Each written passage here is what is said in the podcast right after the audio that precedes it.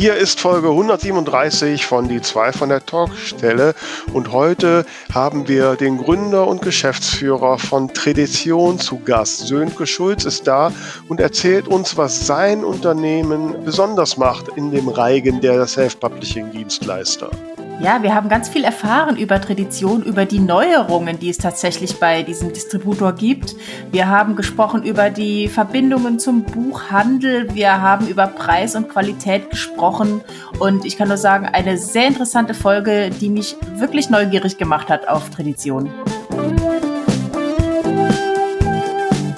Die zwei von der Talkstelle. Der Buchbubble Podcast mit Tamara Leonhardt und Vera Nentwich.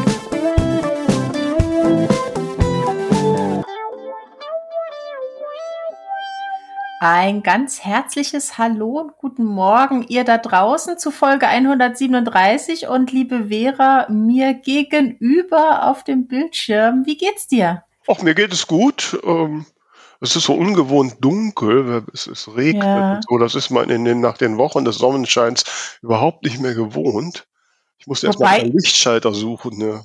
Ich bin gestern Abend so um, um kurz vor acht nochmal mit dem Hund raus und im Haus war es schon recht kühl und ich bin da mit langer Hose und, und äh, Kapuzenpullover rausgegangen und ähm, da, da war das so richtig, so, so eine richtige Sommerschwüle. Ich musste den Pulli dann ausziehen, die Hose hochkrempeln. Also da hat Hm. der Sommer noch einmal kurz aufgedreht. Mhm, auf. Apropos Kapuzenpulli, hast du dieses Gespräch äh, von diesem Spiegelartikel mitbekommen? Nein, was meinst du? Das ging letzte Woche durch Twitter und ich bin immer noch ganz aufgeregt. Vielleicht muss ich dazu auch noch mal was schreiben. Da hat eine äh, junge Dame von 24 Jahren, die für den Spiegel schreibt, sich darüber ausgelassen, wie peinlich es doch ist, wenn die Boomer sich bei der jungen Generation einschleimen, indem sie ihre Klamotten anziehen, zum Beispiel Hoodies. Ich hatte schon Hoodies an, da war sie noch gar nicht geboren, da war ich noch ein Kind. Und da haben sich die Leute natürlich tierisch drüber aufgeregt. Okay, ja. Gut, ich hatte noch nie Hoodies an, glaube ich. Egal. ähm, Aber die sind doch so kuschelig. ah, ich habe da noch jugendliches Feuer, aber ich brauche nichts. Ja, Mhm. war ganz spannend, die ganzen Kommentare von wegen äh, Altersshaming in Anführungszeichen Mhm. und äh, wir ziehen ja wohl an, was wir wollen und wie peinlich ist es eigentlich, dass ihr uns unsere Klamotten unserer Jugend klaut. Ja, Ah, ja. aber ist ein bisschen das Vorrecht der Jugend zu denken, wir machen alles besser und neu und es hat jetzt erst alles angefangen. So waren wir auch. Aber sehr, sehr viel erfreulicher war natürlich meine Zeit mit deiner Biene Hagen. Ich habe es jetzt nämlich zu Ende gehört Mhm.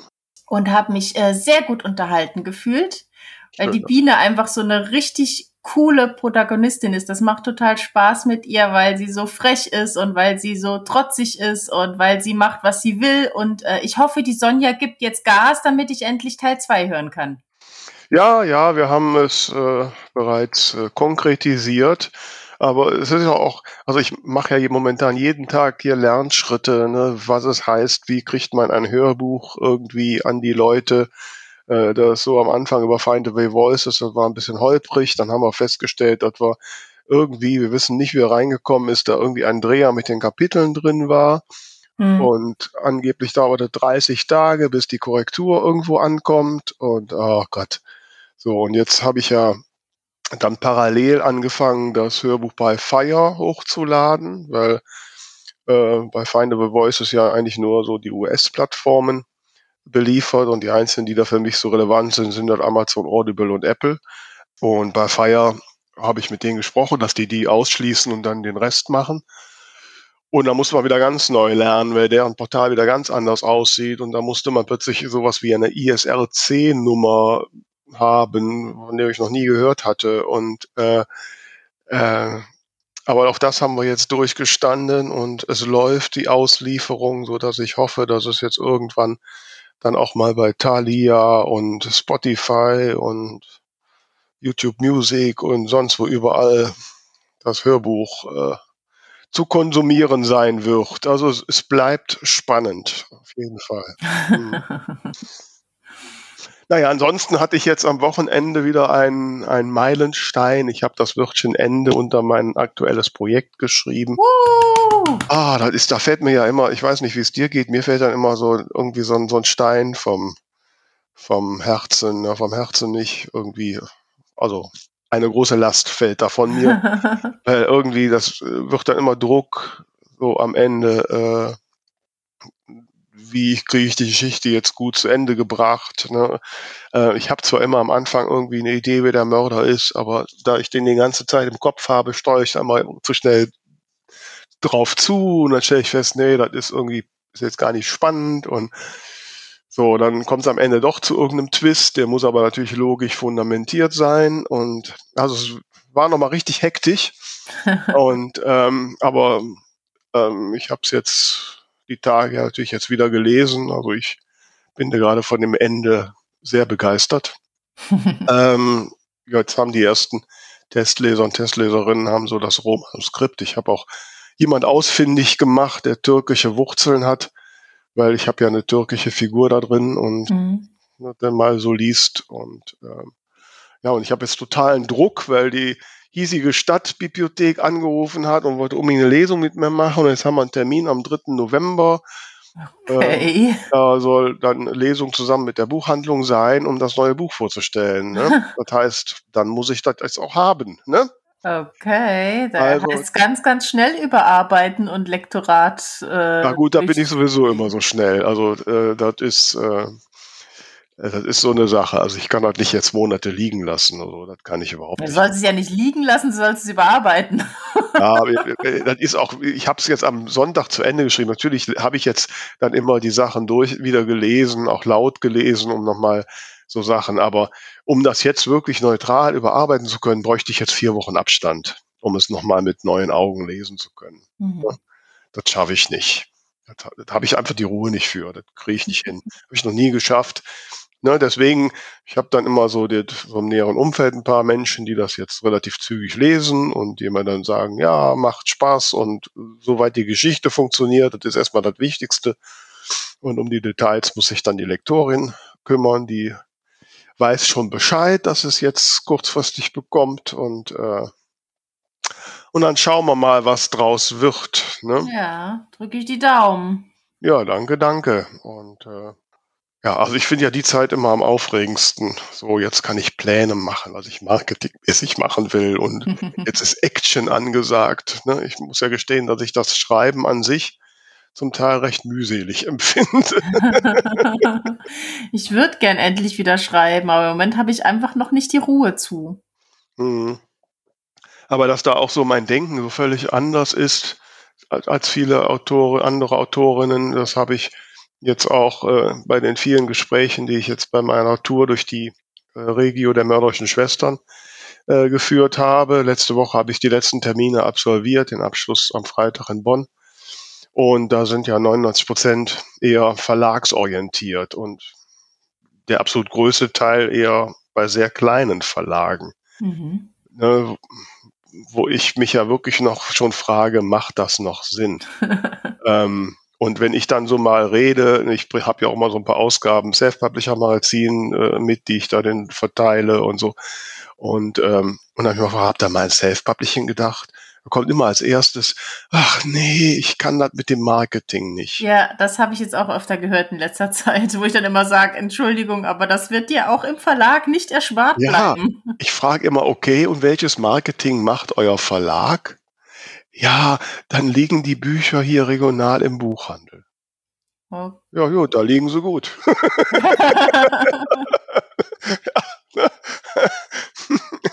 so, und jetzt haben wir ja äh, dank, der, dank äh, der, des großen Einsatz einer Mitschwester hatten wir jetzt über das letzte Dreivierteljahr haben wir eine Anthologie äh, produziert im Rahmen der mörderischen Schwester in der Regio West. Also das heißt, wir haben eine Ausschreibung gemacht, soll eine Anthologie geschrieben werden, wer liefert Geschichten? Und dann gab es einen Auswahlprozess. Und ähm, Geschichten, die alle hier im Bergischen Land spielen sollten, weil auch der Bergische Verlag das verlegen wollte. So, jetzt ist das Buch letzte Woche rausgekommen. Und dann habe ich die Herausgeberin gefragt, okay, schick mal Infos, was, ne, damit man mal Merk äh, Werbung machen können. Mhm. Ne, so. Ja. so, da hat sie mir die, die Presseinfo des Verlages geschickt. Das waren drei Zeiler. Drei Zeilen. Yay. Ja? Super. Habe ich gedacht, ja, ne? Da wird die Presse aber sowas von drauf anspringen. Ne?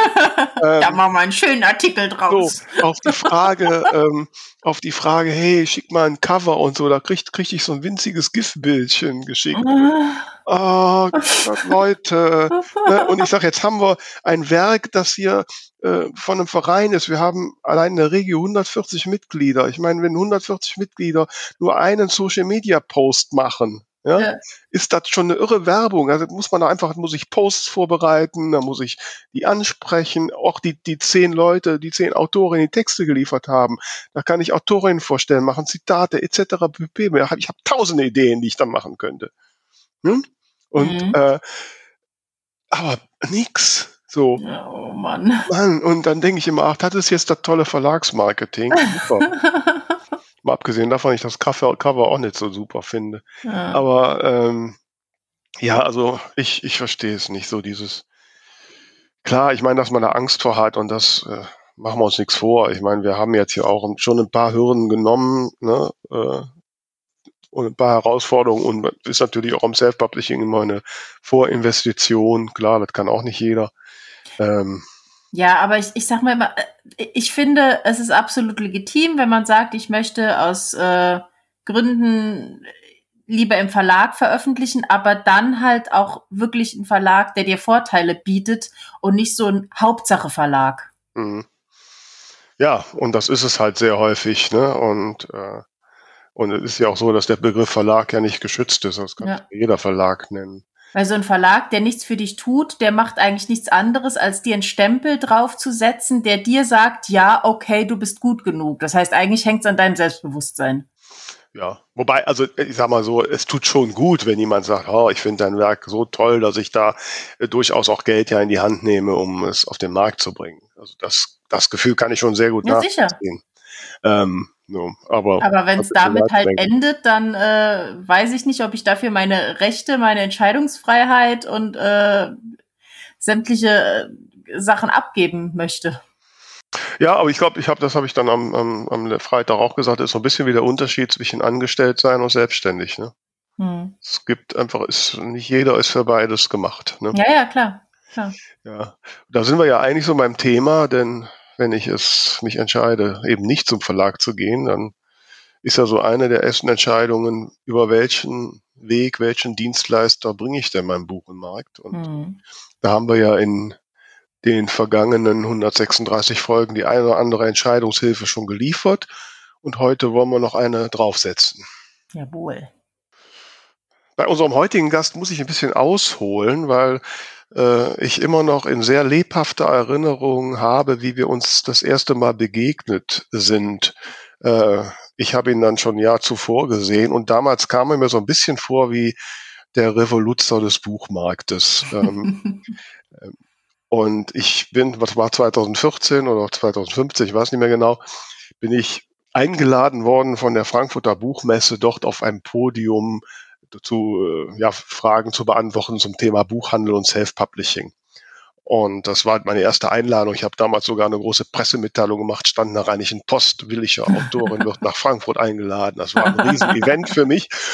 Und da bin ich dann hin und neben mir auf der äh, Bühne saß neben einer jungen Auszubildenden des Buchhandels, saß er, der Gründer und Geschäftsführer von Tradition Sönke Schulz. Und heute ist er hier. Hallo Sönke. Guten Morgen, Vera. Danke für die nette Intro. Hallo Tamara. Schön, dass ich Hallo. da sein darf. Morgen. Also mir ist die Zeit damals wirklich sehr noch äh, präsent.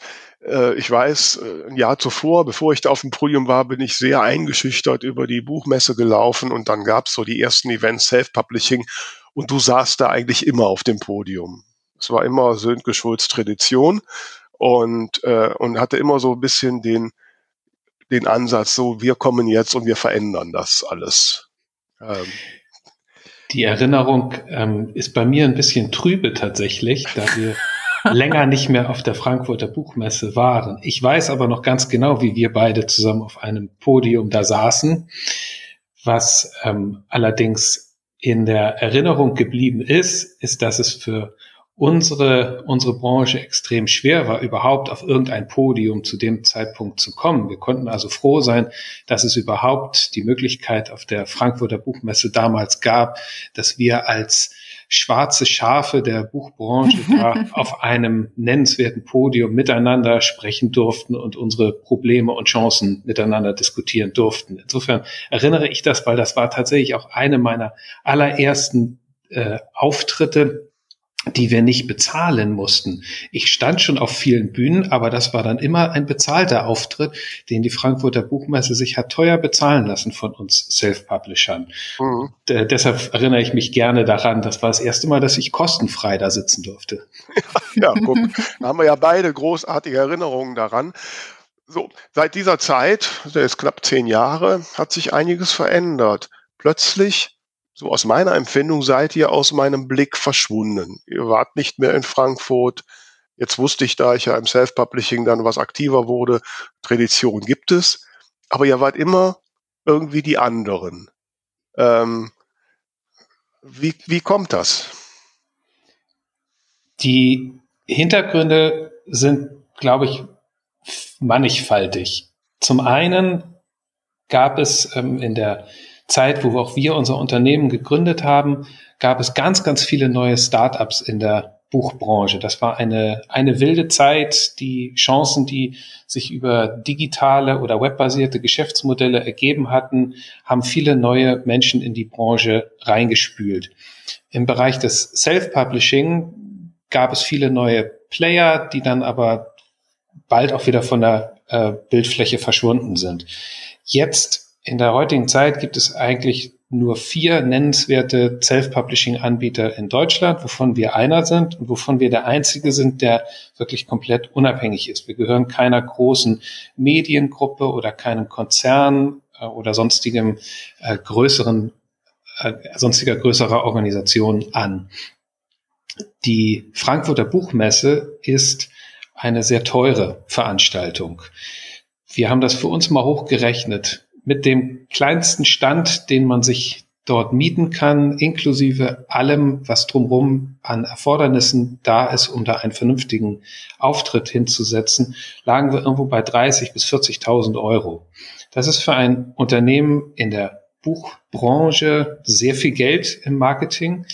Und da wir das nicht durch andere Einnahmequellen, weil wir keinem Konzern angehören, irgendwie querfinanzieren können, mussten wir das uns äh, in zunehmendem Maße gut überlegen, ob wir da wirklich noch hingehen und haben uns auch danach die Frage gestellt, sind hier eigentlich die Menschen, die wir erreichen wollen, die wir als äh, Kunden für uns gewinnen wollen und lohnt sich dieses Invest eigentlich?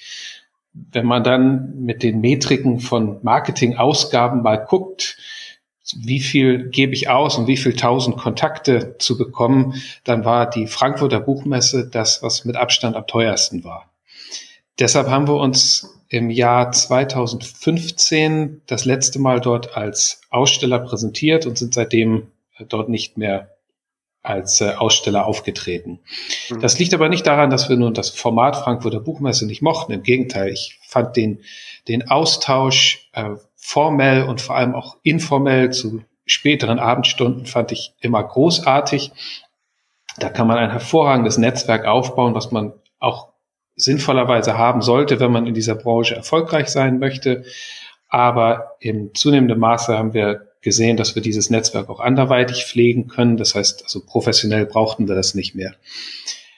Für unsere ähm, Auftritte dort, um neue Autoren für uns zu gewinnen, haben wir gemerkt, dass es, wie gesagt, viel zu teuer ist und wir über andere Kanäle viel besser auf uns aufmerksam machen können. Dadurch ist vielleicht bei dir, Vera, die Wahrnehmung, dass es um uns ein bisschen ruhiger geworden ist, weil wir weder in Frankfurt noch in Leipzig waren und auch über die vielleicht anderen äh, Marketingwege, wo Marktbegleiter ihre Aufmerksamkeit bei Autoren suchen, die bespielen wir auch nicht so. Wir sind da ein bisschen, bisschen ruhiger unterwegs. aber dadurch nicht, äh, nicht weniger erfolgreich oder nicht, nicht weniger zufrieden. Aber vielleicht ist unser Marketingansatz einfach ein bisschen anders. Das wäre jetzt natürlich eine spannende Frage, weil du gesagt hast, ähm, treffen wir dort die Menschen, die wir ansprechen wollen. Wen wollt ihr denn ansprechen? Im Grunde sind wir ja für alle offen, die ein, ein Buch geschrieben haben, egal welchen Genres es auch immer ist. Und wir möchten diesen Autoren eine Möglichkeit bieten, dass sie ihr Buch im, im Handel kaufbar machen. Die Frankfurter Buchmesse haben wir damals festgestellt, hat natürlich eine ähm, große Zahl von Interessenten, die sich informieren, was gibt es für Möglichkeiten, wenn ich jetzt ein erstes Buch geschrieben habe oder auch tatsächlich, wenn ich Verlagsautor bin, welche Möglichkeiten habe ich noch alternativ meine Bücher zu veröffentlichen. Jedoch die Menschen, mit denen wir aktuell wirklich toll zusammenarbeiten, die gehen auch nicht auf die Frankfurter Buchmesse. Wir haben viele Sachfach- und Ratgeberautoren, also alle, die im mhm. Äh, nicht belletristischen Bereich unterwegs sind, die zum großen Teil Bücher schreiben, Bücher veröffentlichen, um ihren Beruf zu flankieren, zu unterstützen, um sich einen Namen zu machen. Und die gehen kaum auf äh, Buchmessen, um sich dort über die verschiedenen Möglichkeiten einer Publikation zu informieren. Wir haben mehr festgestellt, dass auf, der, auf den Buchmessen häufiger ähm, Belletristikautoren nach Informationen suchen, wie sie ihr Buch veröffentlichen können. Und im Belletristikmarkt sind wir nicht ganz so vertreten bei Autoren im Vergleich zu den äh, nicht belletristischen Werken. Wir haben festgestellt, dass wir unser Angebot ziemlich gut positionieren konnten für eben diese nicht belletristischen Autoren und äh, sind daher bei denen etwas besser angekommen äh, über andere Marketingwege, die halt nicht die Frankfurter Buchmesse sind. Ich kann aber durchaus verstehen, dass andere Self-Publishing-Dienstleister da ähm, hervorragende Gespräche führen, hervorragende Autoren finden. Aber was ja vielleicht jedem, der sich ein bisschen mal umgeguckt hat, aufgefallen ist, wir verkaufen nicht über Preis unsere Dienstleistung. Wir sind nicht der, der vermeintlich die höchsten Autorenhonorare ausschüttet. Und das ähm, spielt für eine gewisse Klientel eine große Rolle und für eine andere Klientel spielt das überhaupt keine Rolle.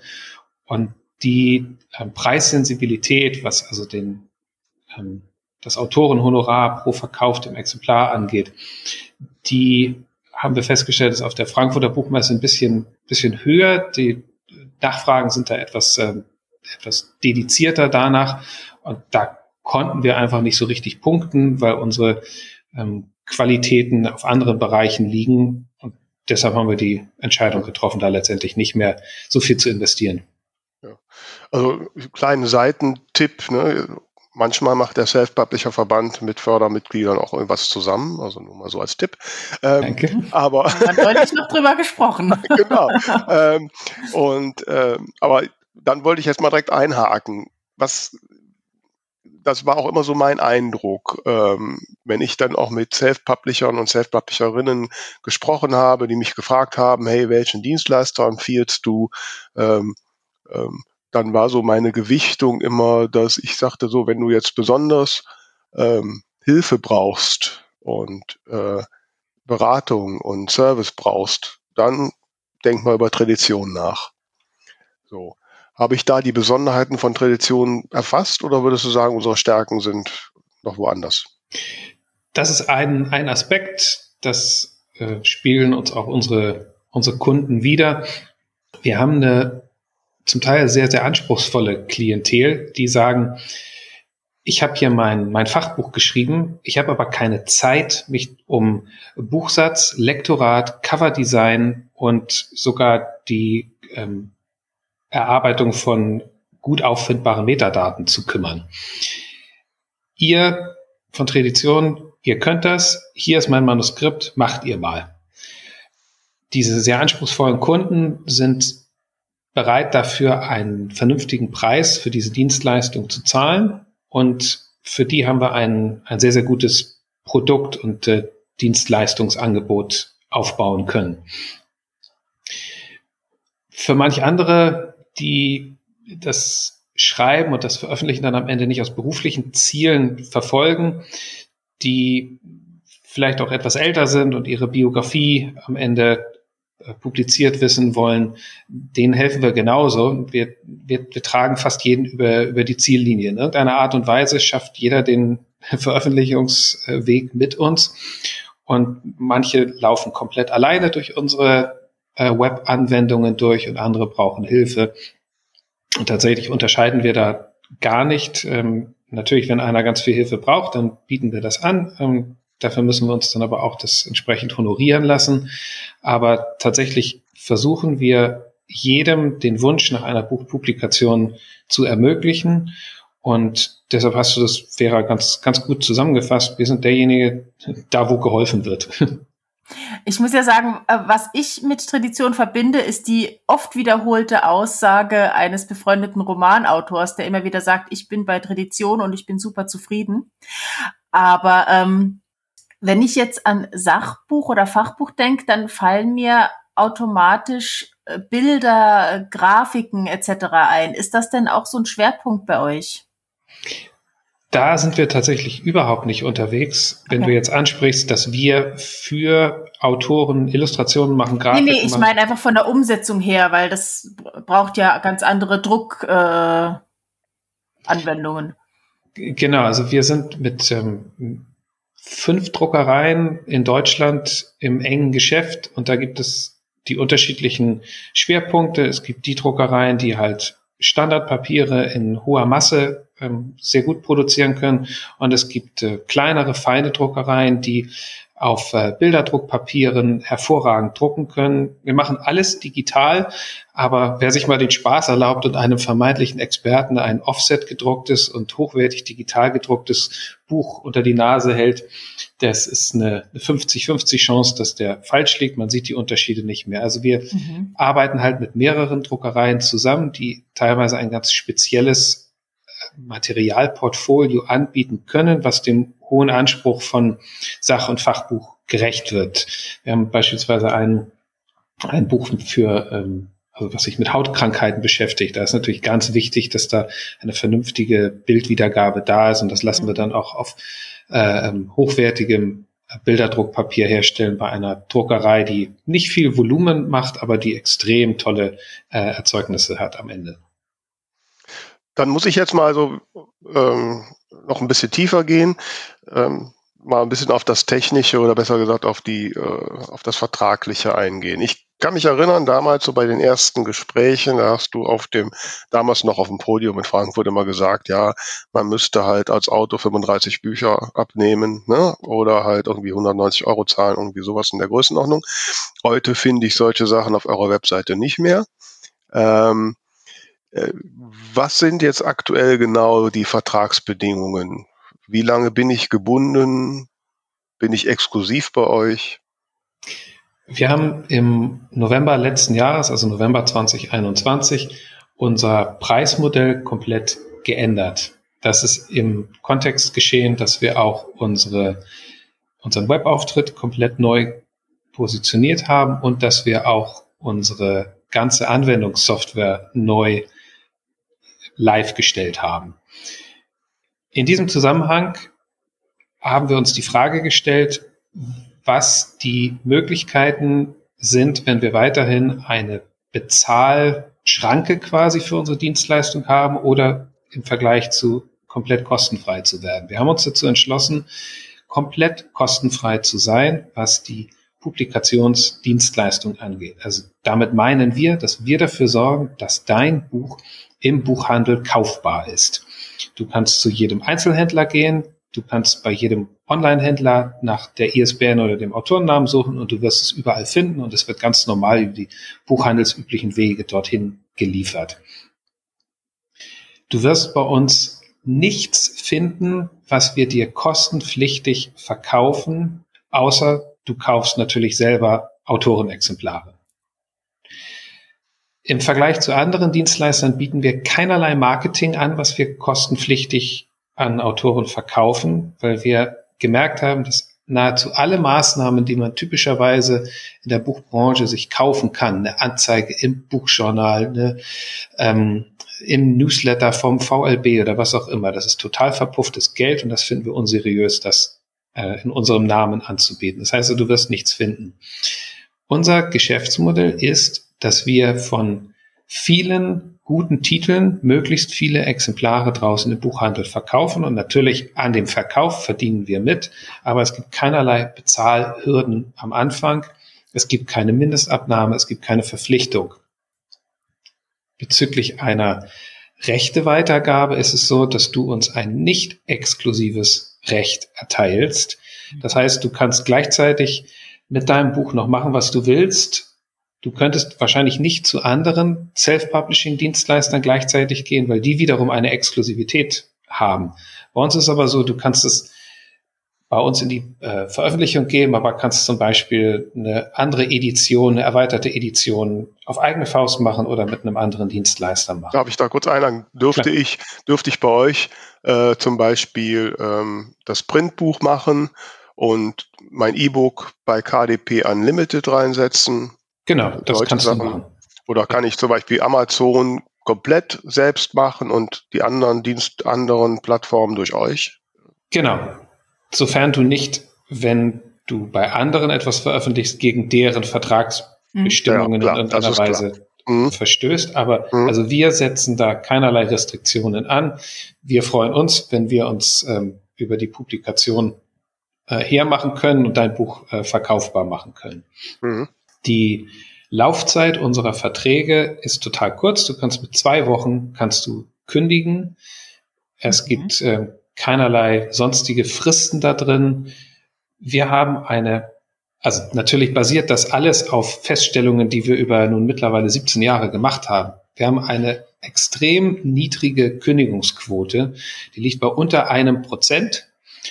Und die Autoren bleiben bei uns Daher konnten wir mit ähm, guter Souveränität sagen, wir nehmen jegliche Eintrittshürden weg. Natürlich, wenn du uns nicht kennst und da steht drin, du musst mindestens zwölf oder 24 Monate bei uns bleiben, uh, da, da bin ich erstmal vorsichtig. Aber wenn, wenn wir dir sagen, komm, nach zwei Wochen kannst du sofort wieder raus, da hat keiner eine Hürde, uns mal auszuprobieren. Und das ist der Hintergrund, weil wir von unserem äh, Produkt äh, überzeugt sind und das positive Feedback all unserer Kunden erhalten, dass wir da souverän auftreten können und sagen können, du kannst jederzeit raus, aber die wenigsten machen's. Und mhm. mit dem laufen wir jetzt seit einem knappen Jahr sehr erfolgreich. Die Kündigungsquote ist nach wie vor unter einem Prozent.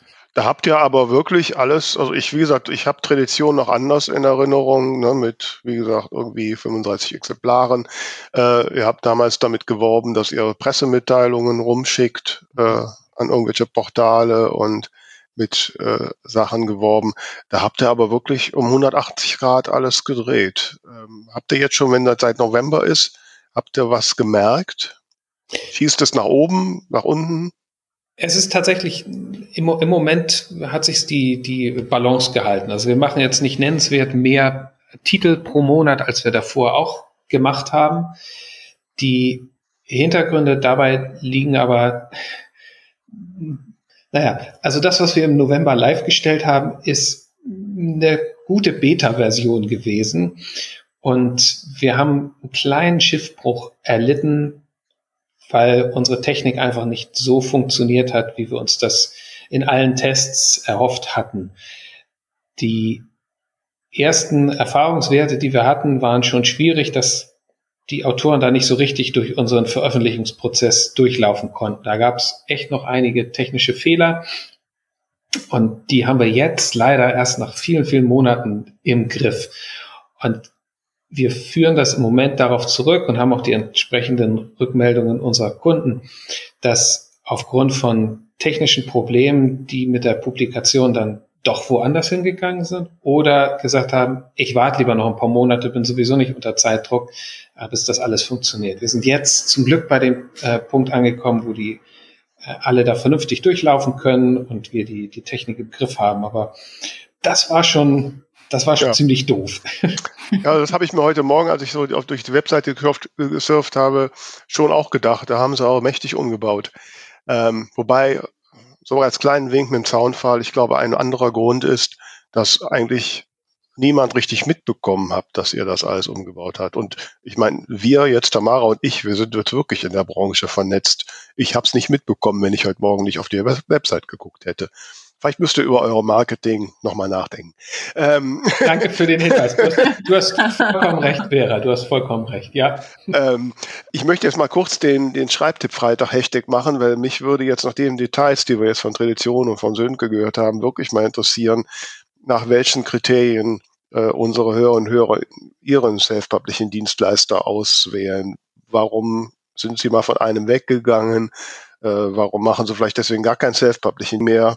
Äh, oder wo ist es richtig gut gelaufen? Diese ja. Dinge würde ich mal, würde mich da jetzt mal sehr du mir aus der Seele. Also da gibt's ja wirklich die ganzen Themen, wie äh, Sönke schon sagte, die Margen oder eben auch dann die, die Rechteabgabe, die Fristen. Da gibt's ja so viele Bereiche, mhm. über die man entscheiden muss. Also Hashtag Schreibtipp Freitag die ganze Woche lang bitte eure Posts zu diesem Thema veröffentlichen.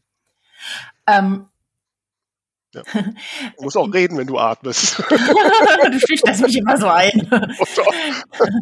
ähm, äh, zu dem Thema hätte ich jetzt tatsächlich noch eine Frage. Wie ist das denn, wenn ich jetzt ähm, zum Beispiel schon bei Amazon veröffentlicht habe und ich habe da mein Format, ich habe da meinen Preis und möchte eben über euch dann noch in die anderen Shops? Gibt es da Restriktionen? Kann ich das genau so machen oder wie funktioniert das?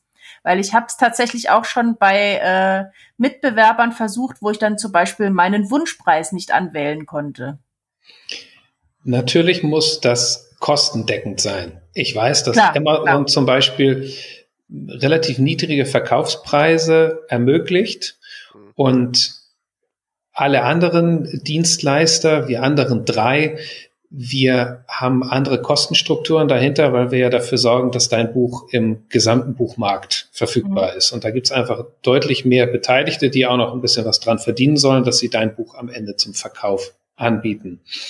Daher sind wir nicht bei jeder Konstellation aus Seitenzahl oder aus, aus Druckkosten am Ende in Kombination mit einem Verkaufspreis in der Lage, das kostendeckend in den Markt zu bringen. Mhm. Ja, das ist klar. Aber ob ich jetzt, äh, keine Ahnung, Preis X, 99, 98, 50 oder so mache, das kann ich frei wählen oder gibt es da feste? Ja. Nein, nein, nein, da, da okay. kannst du jeden, jeden Preis angeben. Wir weisen aber darauf hin, dass Buchhändler die ähm, ulkigen Preise, die manche Autoren da wählen, dass das finden die alles andere als, als komisch. Einfach aus dem Hintergrund heraus, in Deutschland wird immer noch äh, verhältnismäßig viel mit Bargeld mhm. bezahlt. Und wenn ein Buch 12,99 kostet und der Kunde im Laden 13 Euro hingibt, dann müssen die einen Cent zurückgeben. Mhm für das Bereithalten von Centstücken muss ein Händler mittlerweile bei seiner Bank richtig viel Geld bezahlen. Okay. Also es ist nicht so, ich gehe zu meiner Bank und hole mir drei Rollen mit Centstücken und zahle dafür den entsprechenden Geldwert. Nein, für die Dienstleistung, dass ich Centstücke eingerollt bekomme, zahle ich ein Vielfaches dessen, was da eigentlich an Geldwert drin ist. Mhm. Deshalb finden Buch, Buchhändler das total unlustig, wenn du äh, krumme Preise machst die eben nicht über digitale Bezahlmethoden laufen, sondern wenn das mit Bargeld bezahlt wird, dann wünschen die sich unbedingt, dass wir auf 20 Euro, 15 Euro oder wie auch immer die, die Preise festlegen. Und hm. diesen Hinweis geben wir Autoren. Also wenn du bei uns einen krummen Preis eingibst und dann poppt so ein Hinweis auf Achtung, nicht jeder Buchhändler freut sich über das und überleg mal, ob das sein muss. Aber wenn du das für 12,98 anbieten möchtest, dann kannst du es gerne machen. Okay. Also das, und mit äh, den Formaten, Entschuldigung, und mit den Formaten gibt es da feste Vorgaben? Auch das nicht. Nein. Ne? Nee? Nein. Okay. Du kannst, äh, das kleinste ist in der, in der Größe Pixie-Buch, ich glaube 10 mal 12 Zentimeter ist das kleinste bis A4 und du kannst äh, ohne, ohne feste Formatgrößen wählen. Also wenn du 17,2 mal 23,95 machen möchtest, dann kannst du es machen. Du kannst das ist ja großartig. Quer machen, du kannst Hochformat machen, alles möglich. Ich bin ein Fan von Entscheidungsfreiheit. Vera, du zuckst die ganze Zeit, bitte. Ja, ja, ich wollte sagen, ich finde das, äh, ich kann diese Aussage von Sönke nur, nur äh, unterstreichen, weil mir der hiesige Buchhandel das auch gesagt hat. Ich hatte, äh, gut, ich hatte jetzt auch fünf Cent immer die Preise und hat sich sehr gefreut, dass ich auf glatte Preise gegangen bin. Mich wundert in dem Zusammenhang, dass man bei Tolino Media beim Printbuch nur 99er Preise auswählen kann. Also das ist sehr merkwürdig. Ähm, die psychologische Preisdarstellung, also auf 99, ist, ist ja letztendlich, dass der Konsument am Ende sagt, oh, kostet 14,99 und sagt nicht, dass es 15 kostet. Ja. Diese, diese äh, Psychologie hat, glaube ich, in unserer Branche kaum noch einen Effekt und ich wünsche mir tatsächlich auch, dass dieses vermeintlich über einen Preis zu verkaufen komplett weggeht. Ich glaube, wir sitzen da alle in einem selben Boot, egal ob Buchhändler, Großhändler, Autoren, Verlage. Es ist äh, an der Zeit, die Preise unbedingt nach oben zu schrauben. Jetzt im, im Zuge von, von deutlich erhöhten Druckkosten durch äh, erhöhte Energie- und Papierpreise müssen alle sowieso die Preise erheblich nach oben anpassen. Und dann ist es am Ende vollkommen wurscht, ob das nur 16,99 oder 17 Euro kostet. Wenn wir den, den Buchhändler damit glücklich machen, ist doch super. In meinen Augen trifft ein Leser die Kaufentscheidung nicht, ob das auf 0,99 oder auf 00 ja. endet, sondern wenn dir jemand gesagt hat, das äh, letzte Buch von Vera oder das letzte Buch von Tamara habe ich gerade gelesen, ist voll geil, musst du auch lesen, dann gehe ich in den Buchhandel und kaufe mir das. Ich, ich frage überhaupt nicht, was kostet das? Hm, das stimmt. Wobei der Preis ähm, ähm, immer so ein Thema war. Ich habe immer mal so einen Vergleich gemacht, habe so meine Bücher genommen, äh, Paperback, 290 Seiten, relativ einfache Ausstattung. Ähm, ähm, und dann war, waren die Preise bei Tradition waren immer höher, ähm, die ich da machen muss. Ich habe jetzt heute Morgen nochmal durchgerechnet, äh, hat mir dann einen Verkaufspreis von 14 Euro vorgeschlagen. Momentan verkaufe ich mein letztes Buch für 11 Euro, aber das waren noch alte Papierpreise, sind in dem, in dem aktuellen Kalkulator die neuen Papierpreise schon eingelastet. Ja, tatsächlich. Ja. Gut, dann ich meine, so langsam bewege ich mich auf 14 Euro zu. Also von daher äh, kann es langsam passen. Ich wollte aber noch auf ein paar andere äh, Dinge ein. Zum einen habe ich dann heute Morgen äh, einen sehr interessanten Aspekt auf eurer Webseite gesehen. Ihr bietet auch an, äh, dass ich euren Service nutzen kann, obwohl ich eigene ISBN und quasi mein eigener Verlag bin. Mhm, genau. Ähm, kann ich, also kann ich jetzt mein Buch bei euch einstellen, meine ISBN da hochladen. Äh, ihr sorgt dafür, dass es im Buchhandel erhältlich ist.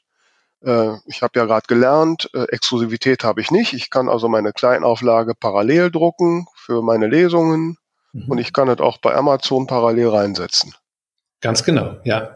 Was wir, vielleicht muss ich einschränkend sagen, was wir nicht verhindern können, ist, dass dein Buch, was du dann bei uns einstellst, auch bei Amazon angezeigt wird.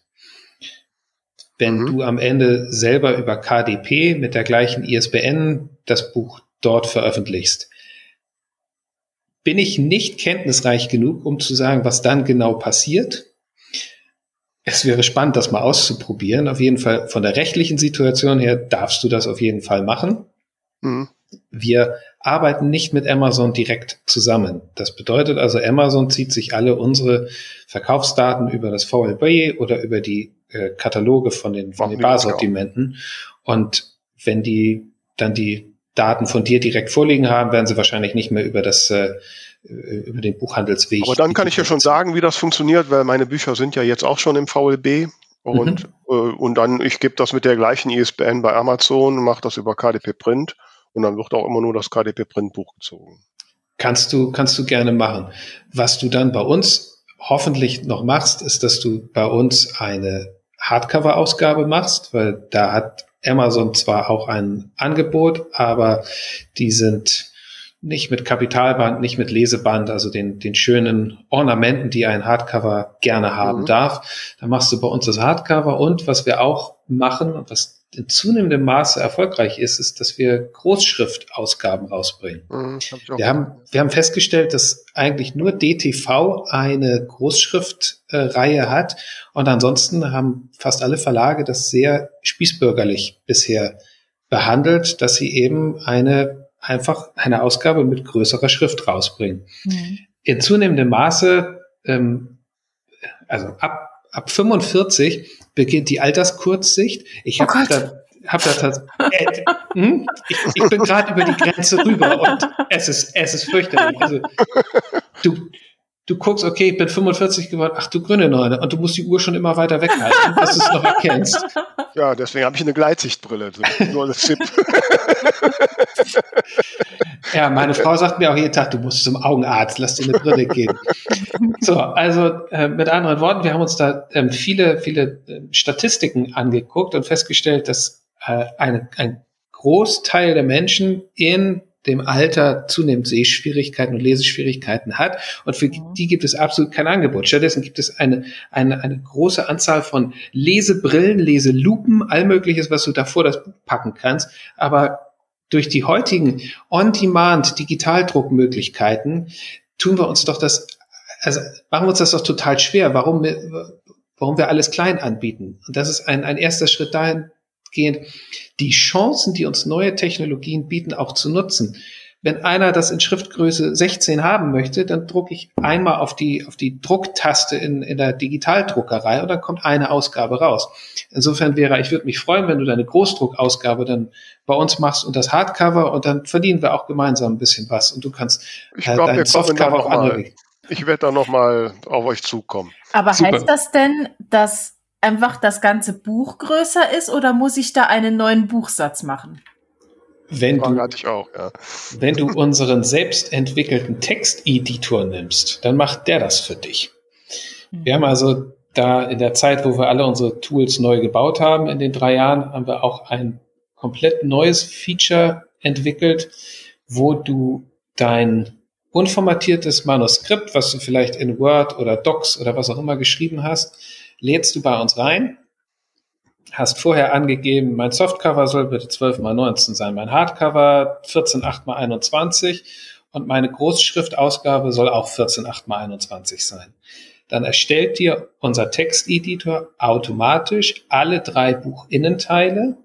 Es ist sogar eine Semantik da drin, wenn du in deinem Originalmanuskript nicht mit sauberen Formatierungen gearbeitet hast. Also wenn du deine Überschrift nur fett gemacht hast, aber nicht dem äh, ein Überschriftenformat zugewiesen hat, dann erkennt unsere Software das in zunehmendem Maße, was du wohl damit gemeint haben magst. Und äh, es werden drei Innenteile erstellt. Der, die Großdruckausgabe oder Großschriftausgabe hat dann in der Regel eine ähm, Schriftgröße 16, die du aber auch noch anpassen kannst. Nur wir raten dir, das ist äh, die, die übliche Größe 16 oder 18 für, für die Großschrift. Das heißt also, dieses, dieses Tool baut dir deine Innenteile komplett selber. Du musst es nicht offline bei dir jetzt in drei verschiedenen äh, Ausgabeformaten machen. Ob das mein innerer Monk erträgt? ja, aber es sind auf jeden Fall ähm, äh, sehr interessante Möglichkeiten. Ja, aber ich ja. werde mir das nochmal tiefer angucken jetzt für mein neues Projekt, weil ich jetzt schon lange so ein bisschen ja, mit meiner damaligen Entscheidung hadere, das alles selbst zu machen, weil Betriebswirtschaft ist ja eigentlich totaler Blödsinn. Und ich habe ja immer Angst, dass ich mal den großen Hit lande und Libri mir nachts ein Mail schickt, schicken Sie mal 1500 Bücher. Hm. Dann komme ich ins, in, ins Schwitzen und so macht das dann Tradition und kommen die ins Schwitzen. Also, ne? Genau. Dazu habe ich tatsächlich auch noch eine Frage. Stichwort Remissionsrecht. Jeder Buchhändler, der bei uns direkt bestellt, hat ein hundertprozentiges Remissionsrecht. Mhm. Wir beschränken das allerdings auf 50 Exemplare. Das okay. heißt also, wenn du ein Einzelbuchhändler bist, wirst du kaum mehr als 50 Exemplare von etwas bestellen. Und 50 ist auch das Maximum, was zum Beispiel für eine Lesung eingekauft wird. Wenn da irgendwie eine Abendveranstaltung ist, dann bestellen die 20 bis 30 Exemplare. Und deshalb, also bei 50 haben wir gesagt, wenn du 50 bestellst, kannst du maximal 50 zurückgeben, aber du kannst nicht 100 bestellen und 100 zurückgeben. Aber wir haben volles Remissionsrecht, wenn du es direkt bei uns bestellst. Wenn du bei den Barsortimenten als Buchhändler bestellst, dann hast du natürlich da deine äh, Verhandlungen. Da, da stecken wir mhm. nicht drin, wie ja. immer die, die Remissionserlaubnisse zwischen äh, Libri und dem Buchhändler sind. Das ist es nicht. Daher, wenn du größere Mengen bestellst und unsicher bist, also wenn du als Groß, äh, als, als Buchhändler größere Mengen bestellst und unsicher bist, ob du die auch alle verkauft bekommst, dann bist du gut daran, wenn du es direkt bei uns bestellst, weil wir da keinerlei äh, Restriktionen machen. Mhm. Gilt aber wahrscheinlich nur für Buchhändler äh, und nicht für Autorinnen und Autoren, die jetzt auf Messen oder Lesungen Nicht Nee, wissen, wie viel sie brauchen. Nee, tatsächlich, das ist dann dein unternehmerisches Risiko als, äh, als Autor tatsächlich. Klar. Wobei auf eurer Webseite steht, dass 100% nur die ersten 10 Exemplare und darüber nur 20% Remissionsrecht. Das hängt davon ab, für welche Veranstaltung das ist. Also äh, wenn du Lesungen machst, dann kriegst du halt äh, die, die große Anzahl. Ansonsten kommt das nicht vor, dass das Buch Hm. Einzelhändler so viel bestellen. Nee. Denn Hm. wenn sie größere Mengen tatsächlich haben, dann gehen sie gerne über ihre Barsortimente, weil sie nämlich da dann ähm, in, vernünft oder in, in bessere Rabattstaffeln reinkommen, ihr Jahresvolumen erhöhen. Daher das, ähm, was wir direkt verkaufen, macht vielleicht, äh, ich sag mal so 10 Prozent unseres Buchhandelsumsatzes sein und 90 Prozent läuft über die, die Barsortimente. Mhm. Aber da kommen wir direkt zu einem anderen Thema. Ich kann mich erinnern, als wir vor Jahren, mal zuletzt so noch im Rahmen des Self-Publisher-Verbandes miteinander telefonierten, da hast du mir erzählt, dass ihr angefangen habt, ein Vertreterteam für den Buchhandel aufzubauen. Was ist denn daraus geworden? Ja, ich äh, schmunzele.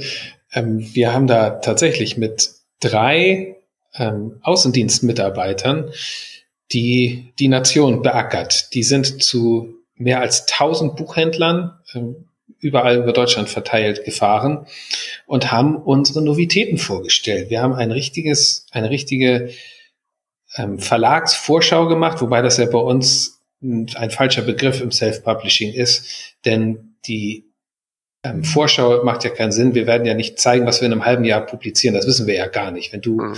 morgen dein Buch bei uns veröffentlichst, dann bist du morgen die, die Novität. Das heißt, also, wir haben eine Neuerscheinungs- und eine Bestseller-Schau gemacht. Das war ein richtig dickes Heft, das waren irgendwie 100, 100 Seiten, hochwertig gedruckt.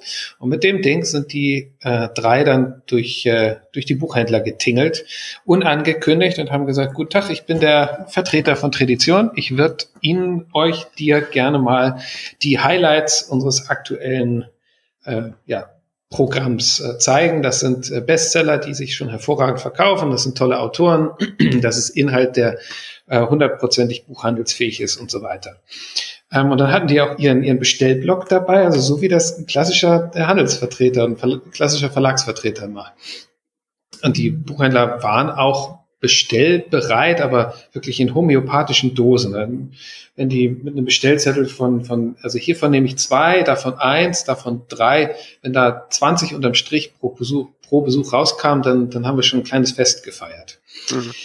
Es war aber nicht nur, dass wir da jetzt unbedingt Bücher ähm, positionieren wollten, sondern es war vor allem auch die, die Marketradition in den Kopf des Buchhändlers reinzubringen, um für Vertrauen zu sorgen. Für Vertrauen, dass da ähm, der Buchhandel ernst genommen wird als Handelspartner, ähm, für Vertrauen zu sorgen, dass das, was wir an Inhalten kaufbar machen, dass das auch eine wirklich hohe Qualität hat. Wir haben da immer wieder darauf hingewiesen, dass bei uns jedes Buch durch einen Menschen angeguckt wird, kontrolliert wird, quer gelesen wird ähm, und wir so eine, eine ähm, Qualitätskontrolle haben, die kaum ein anderer Dienstleister auf diesem Niveau macht. Also das, das war eigentlich der, der Hintergrund.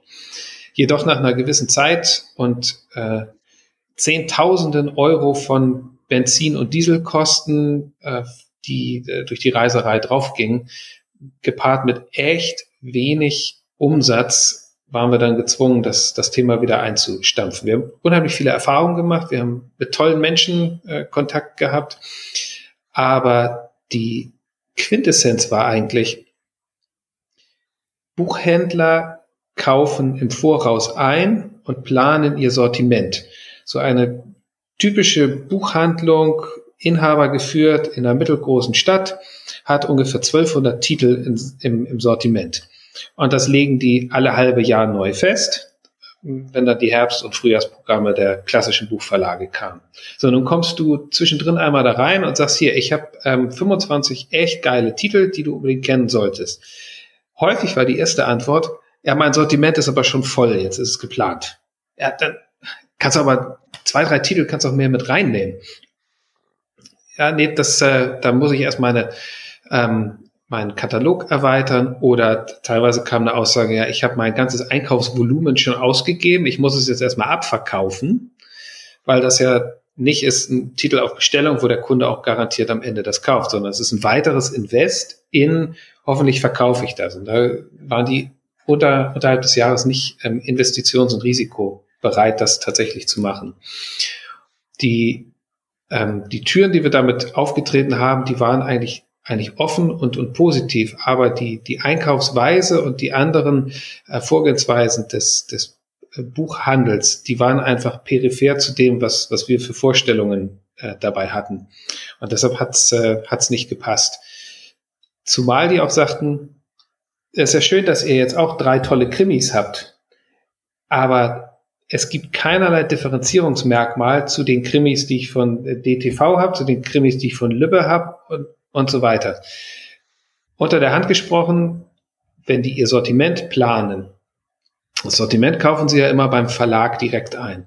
Und dann geht's knallhart nur um die Konditionen. Also ich habe dann in meinem 1200 Stück Sortiment, habe ich vielleicht 100 Krimis und ich weiß, das sind die 15 Krimi-Verlage, wo ich in der Regel gute äh, Literatur bekomme.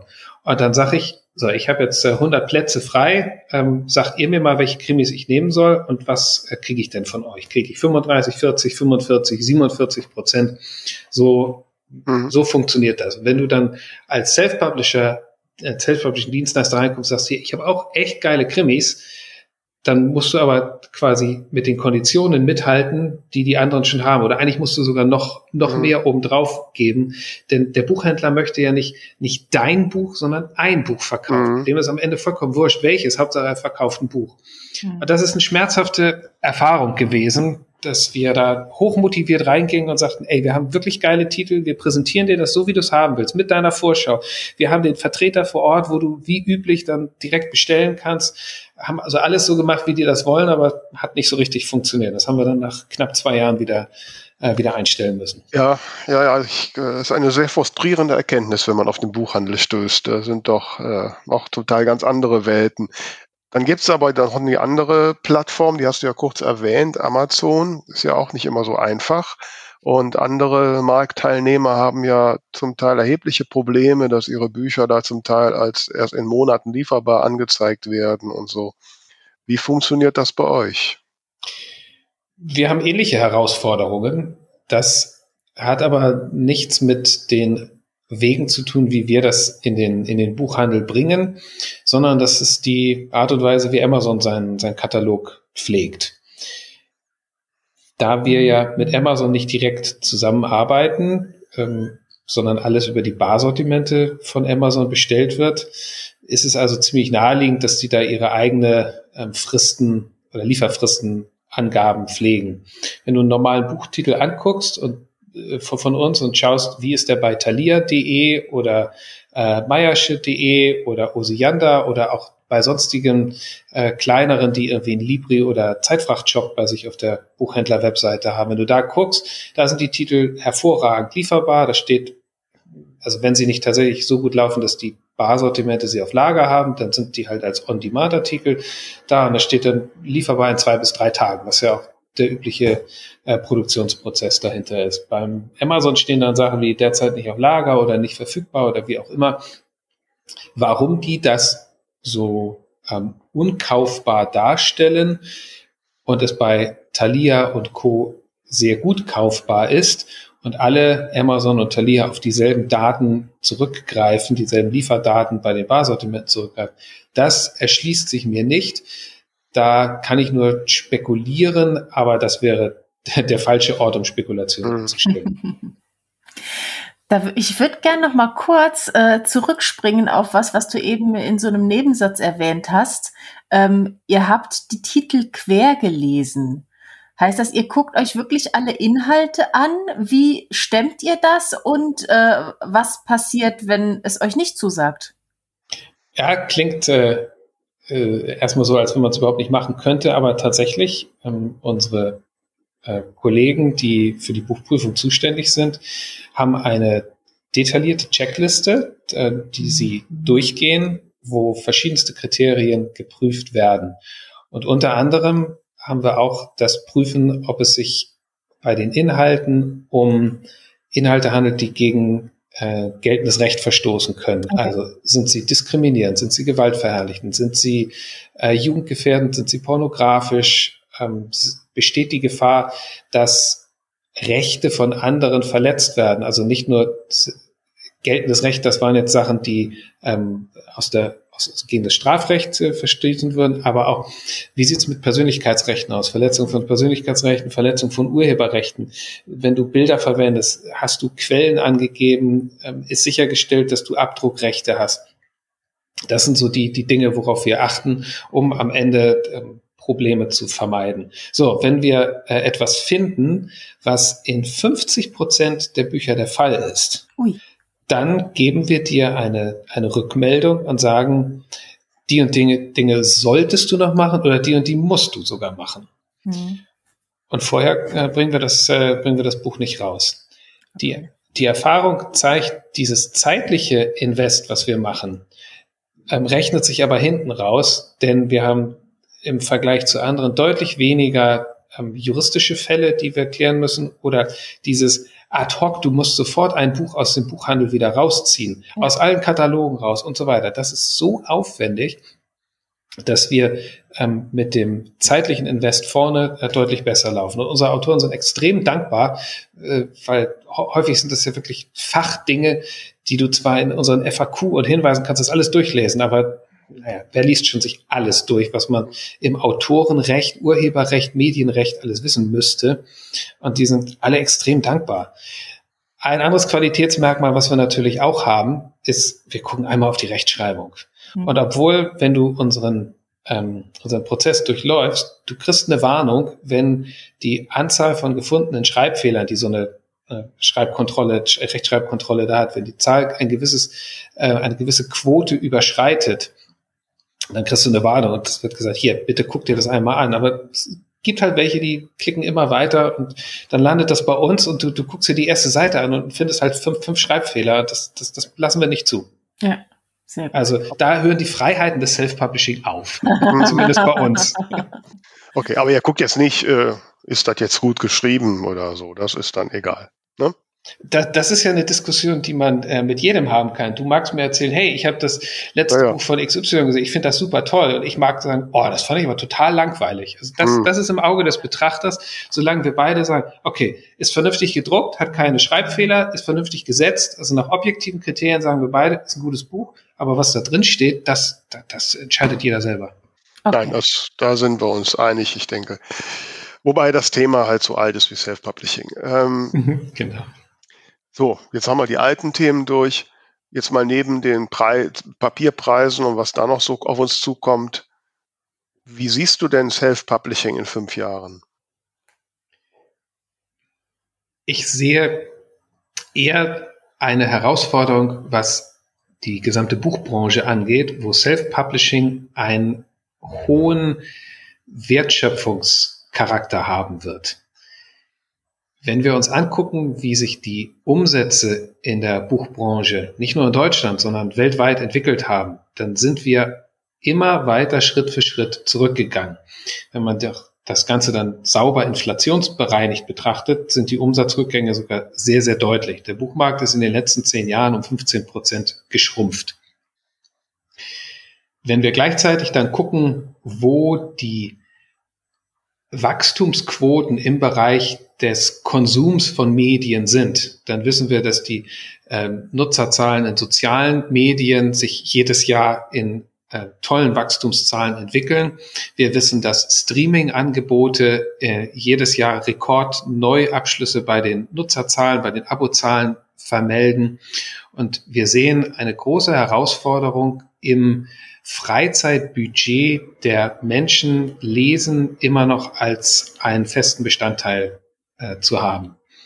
Und in unseren Augen ist die große Herausforderung, die wir als Branche haben, gar nicht immer mehr gute Sachen für den immer kleiner werdenden Kreis von aktiven Buchkäufern zu, zu äh, positionieren, sondern die große Herausforderung wird für uns alle sein, wie werden wir die wenig Leser oder sogar die nicht mehr Leser, es gibt viele, die haben aufgrund der, der Medienvielfalt haben gesagt, das, das mit dem Buch meine ich nicht mehr. Ich, ich gucke nur noch Netflix und ich gucke nur noch YouTube. Ja. Ähm, wie viele der wenig Leser, nicht mehr Leser oder gar nicht Leser können wir eigentlich für unsere tollen Produkte begeistern? Und da sind wir alle aufgerufen. Nun ist es so, dass die klassischen Verlage extrem wenig Manpower haben, was das Marketing angeht. Die haben zwar ihre Marketingabteilungen, aber ohne denen zu nahe zu treten, das Mindset ist überhaupt nicht da, jenseits der, der üblichen Wege zu gucken. Die klassischen Verlage machen viel Marketing für den Buchhandel, mit dem Handel zusammen und in, in Medien, die sowieso nur von, von Buchkäufern frequentiert werden. Ein Zahlenbeispiel. In Deutschland werden ungefähr 120.000 Bücher jedes Jahr neu publiziert. Circa 80.000 sind aus den klassischen Verlagen und 40.000 kommen über die verschiedenen Self-Publishing-Wege. Jeder Facebook-Nutzer hat statistisch 326 Freunde. Wenn nun diese 120.000 Autoren, die in diesem Jahr ein Buch publizieren, die statistisch 326 Facebook-Freunde informieren, juhu, mein neues Buch ist da.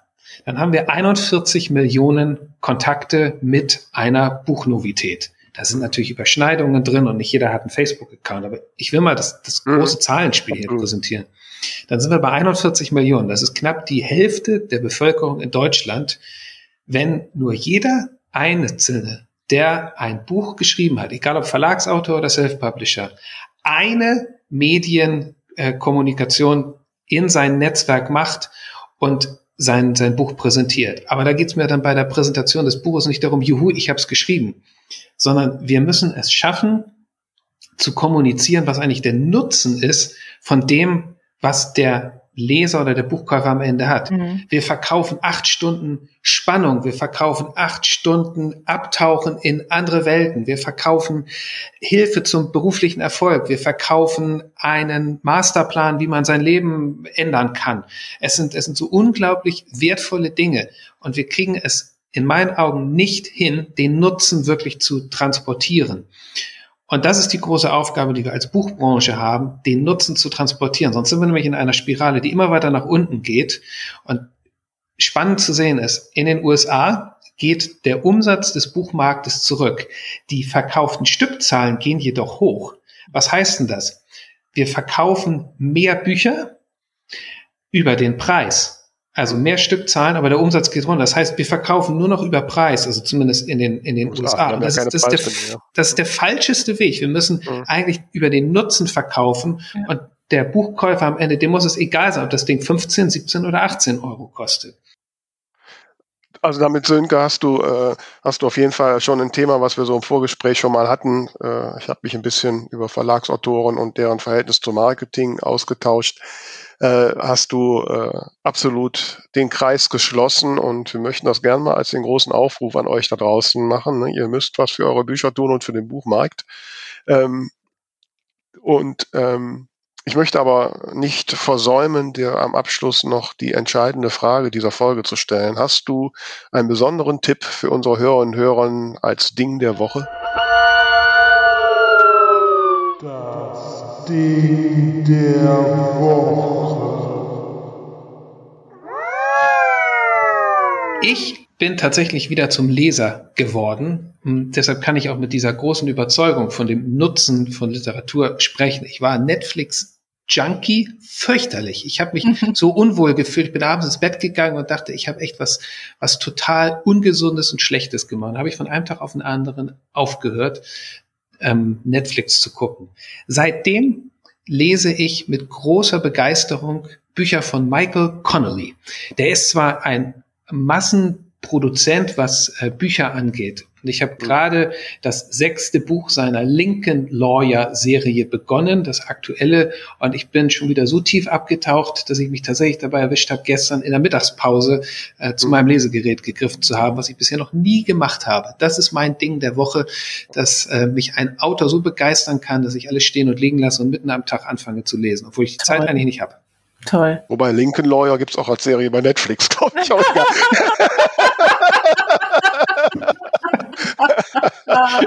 um den Kreis zu schließen. Äh, lieber Sönke, es war ähm, höchst äh, inspirierend, mit dir heute Morgen zu, äh, zu sprechen und äh, wir tragen jetzt ein bisschen dazu bei, dass das Geheimnis um Tradition in der Öffentlichkeit etwas gelüftet wird und äh, vielleicht, dass jetzt die Massen auf euch zuströmen. Ich werde auf jeden Fall mit euch mal Kontakt aufnehmen, um ein paar Details zu klären und sehe da Möglichkeiten. Ähm, ja, und vielleicht in Frankfurt sehen wir uns ja nicht, aber vielleicht in Leipzig kommst du mal vorbei, trinken wir einen Kaffee. Ähm, und würde mich freuen. Und Tamara, möchtest du noch schlaue Abschlussworte sagen? Ich habe eine Abschlussfrage, um äh, da alle Unklarheiten aus dem Weg zu räumen. Also auch wenn Sach- und Fachbuchautoren euer Schwerpunkt sind, wir BelletristikautorInnen sind auch willkommen? Selbstverständlich. Die Zahl unserer, unserer Bücher, die wir publizieren, ist tatsächlich Hälfte Hälfte in belletristisch und nicht belletristisch. Sehr gut. Es hat sich bloß über die Jahre so entwickelt, dass einfach ähm, wir mehr Fach- und Sachbuchautoren hatten, die mit uns aktiv auch im Gespräch waren. Also wir haben, haben mit denen aktiv zusammengearbeitet, wohingegen die Belletristik-Autoren äh, da tatsächlich eher zurückhaltender in der Kommunikation mit uns waren. Okay. Aber im Titelportfolio ist es genau halbe halbe. Gut, dann schaue ich auch nochmal bei euch rein. Vielen, vielen lieben Dank. Dank. Es war sehr, sehr interessant. Mir hat es auch ganz viel Spaß gemacht. Euch weiterhin viel Erfolg mit diesem Podcast. Ich werde auf euren Podcast verlinken, wenn diese Sendung live geht und das per Newsletter an alle unsere User rausschicken. Dann hören die sich bestimmt noch den ein oder anderen Podcast von den anderen 139 Folgen, glaube ich, an. 136. 136. Alles klar. Also euch weiterhin viel Erfolg. Schönen Dank. Danke auch. Danke dir. Bis dann. Ciao. Ciao. Ciao.